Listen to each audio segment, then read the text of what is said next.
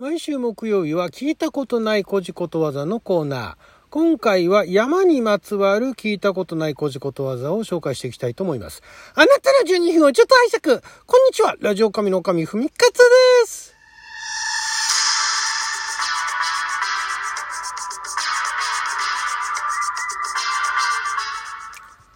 昨日は2022年8月11日木曜日六曜は友引きでした。もう12日になっちゃいましたけれども、毎週木曜日は今は亡き総督書さんから発行されておりました新編古事ことわざ辞典の中からですね、えーあまり聞いたことがないような古事ことわざを紹介していくコーナーをお届けしておりますが、今回は8月11日山の日ということでね、山の日って言われてね、山に行かれた方、まあ、あの日頃からね登山をされてる方だとか、まあ、そういうアウトドアがねアウトドアがお好きっていう言い方でいいのかなアウトドアのね何かそういうのあのされる方たち、まあ、趣味だったりねプロだったりそういうのされる方たちはまあ山に行かれたりもしたんでしょうけれども、ま私はもうどれぐらいかな山とかねいやあの子供の頃ね意外とね山登ってたんですよ。まあいろいろ、いろいろ事情があってですね、山登ってたんですよ。あの高尾山とかそういうのだけじゃなくて、一応ちゃんとあの、長野の方とかね、あっちの方まで行って、あと東北の方とか行ってね、登ってたんですよ。まあそこまであの、子供の頃ですから、そんな過酷な登山っていうほどではないんですが、でもまああの山に登ったりとかはしてたんですが、もう高校以降は、もう高尾山ぐらいですね。山とつくものはね。富士山とかもね、あの、登る方いらっしゃいますけれどもね、一生のうちに一度はね、行っておくといいよなんていう方もちらほらいらっしゃいましたけれども、うーん、まあそこまでして登ろうかなっていう、まあなんかのね、表紙に、えーお付き合いのある人、まあだからそのお付き合いっていうのは別にあの、なんていうんですか、恋人っていうことだけではなく、まあ、お仕事でもいいですし趣味の仲間でもいいですしそういうあの仲のいい人がね登ろうかって言ったら一緒に登ろうかなと思いますけど一人でねわざわざ富士山登ろうとは思わないですけどもねどうですか？山登られ登られた方登りたいっていう方はやっぱりそこに山があるから登るんですかね？わかんないですけどね。はい、ということで、え山にまつわる古事ことわざいろいろありましたけれども、まずはですね、まずはね、えーこれ山、山にまつわるって言っていいかどうかわかんないですけど、山芋の山水というのがあって、下手な文人が、文人画っていうのかな？あの、水墨画みたいなので、のその山の形っていうのは、なんか山芋積んだような形をしていると。だから、なんて言うんでしょうね。まあ、下手な、下手な、なんかその書きたいなと思ってね。でもなんか書いても下手な絵だったみたいな山芋の山水っていうらしいですよ。ね、なかなかあの、こういうあのことわざでね、なんかちょっと一見洒落た言い回しにしてね、結構あのきついこと言ってるってのありますけどもね。はい、えー、山芋でね、もう一つあったんですけど、山芋を掘るという、これが鹿児島の方のことわざ。よって管を巻くとこ、巻くことだそうですよ。山芋を掘るっていうのは、山芋を、どうなんでしょうね。なんかね、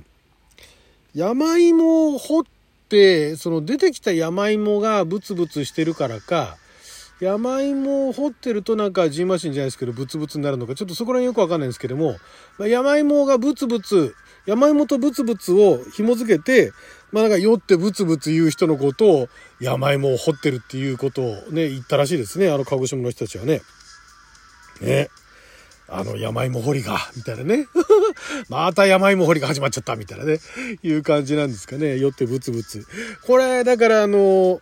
ね、山芋イコールブツブツみたいなね。で、管を巻くみたいな、ぐねぐね巻いてるみたいなね。いうのが、そこまでね、スッと入ってくる人だったら、ああ、なるほど、とわかるかもしれないですけどね。山芋のね、おろした後しか食べたことないとか、刻んだ後のものしか食べたことないって方だったらね、な、何言ってんでしょ、これ、みたいなね。なっちゃいかな、なっちゃいますよね、これね。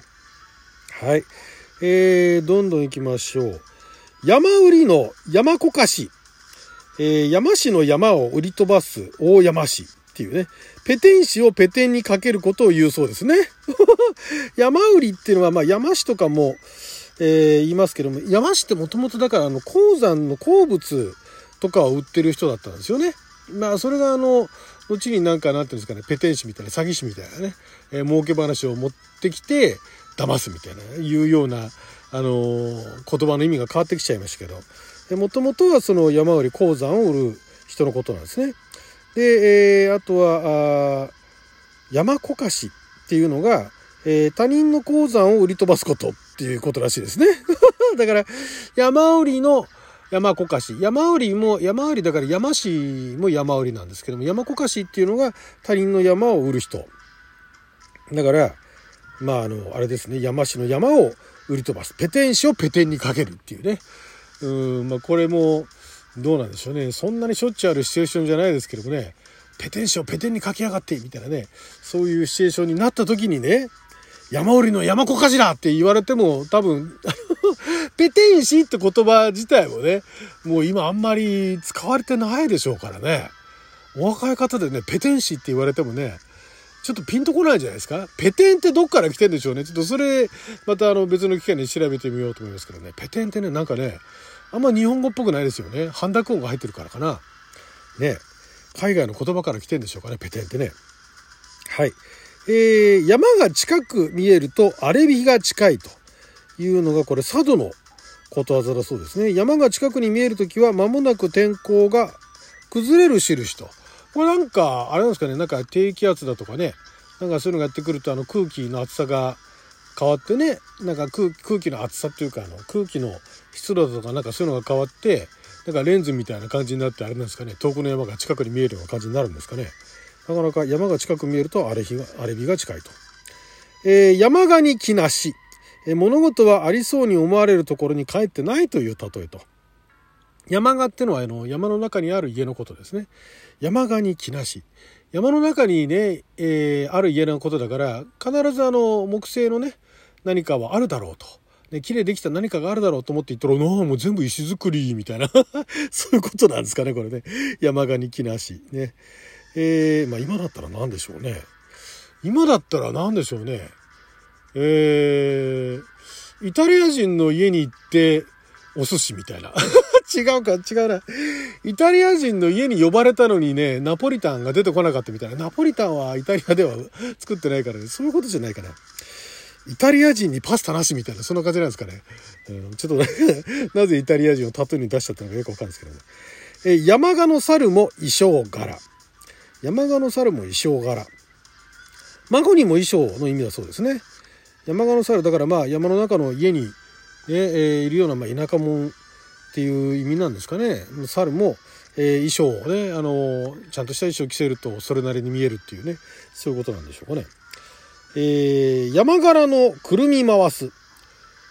山柄がくるみの実をいじり回す。持て余す様だそうですね。へえ。山柄ってあの、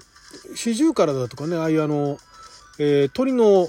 一種ですよね。あの、山スズメって書いて山柄って読むんですけども、その山柄が多分あれなんですかね、実かなんかをグリングリングリングリン足で、あるいはあの、くちばしでつついてつついて、結局中のもの食べないみたいなね、そういうようなのが結構あれだったんですかね、あの、よく見かける風景だったんですかね。山柄のくるみ回すっていうね、なんかあの、持て余してる。あ、そうか、だからくるみが割れないんだね。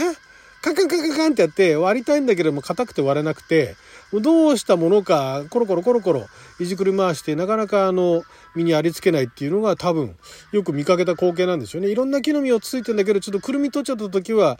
結構苦戦する。あるいは山柄はくるみは本来食べない鳥なのかもしれないけどもあの山柄でもくるみは苦戦するだろうってことなんですかね。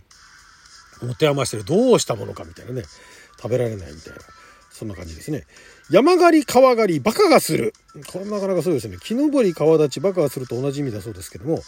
えー、山狩り川狩りっていうのは、まあだから、えっ、ー、と、山に行って、えー、狩りをするっていうのは、これはどっちの狩りなのかな？果物の狩りなのか、まあ多分ね、あの動物の狩りだと思うんですね。川狩りは魚、川の中に入って魚を取ることだと思うんですけども、なんでバカがするかって言ったら危険なことだからだそうですね。山狩りだとか川狩りっていうのは素人がやるもんじゃないと。ね、まあ、あの、そんな簡単にできるもんじゃない、すごい危険を伴うものなんだけれども、えー、そんな、あんな危険なことをね、やる奴らはバカだと。バカだからできんだみたいなね、いうようなね、ことらしいですね。山狩り川狩りバカがするみたいなね。えー、山小屋の横座はバカが座る。これも前なんか似たようなことわざありましたよね。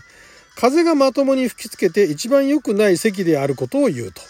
山小屋の横座っていうのが、横座っていうのはどこら辺なのあ、ロバタの、ロベリの席なんですね。えー、そこにあの、座ると、えー、風がまともに吹きつけちゃって、ね、結構たまらないっていう、まあ、風通しのいい家だとそういうことなんでしょうね。次長いですよ。山さえ行けば蛇おっかね。川さえいれば鶴おっかね。えー、野原さえ行けばガイダがおっかね。家さえいれば時差おっかね。これね、青森の方言、方言じゃない、青森のことわざだそうですけれども、えー、怠け者はどこへ行っても何とか口実をつけて働かないことを言うらしいですね。えー、途中で、だからまあ山、山行ったら山行くのめんどくさいですよ。蛇いるし、みたいなね。えー、川に行ったら、もう昼がいるからもう川行きたくないです。えー、野原に行ったらガイダガ。ガイダガっていうのが、なんか毛虫のことらしいですね。毛虫の方言でガイダガって、ガイダガおっかないし。家、いいものいたら、じいさんがおっかないし、みたいな感じで、もう怠け者は何かにつけて口実を言うみたいなね。えー、長いですね。長いなえ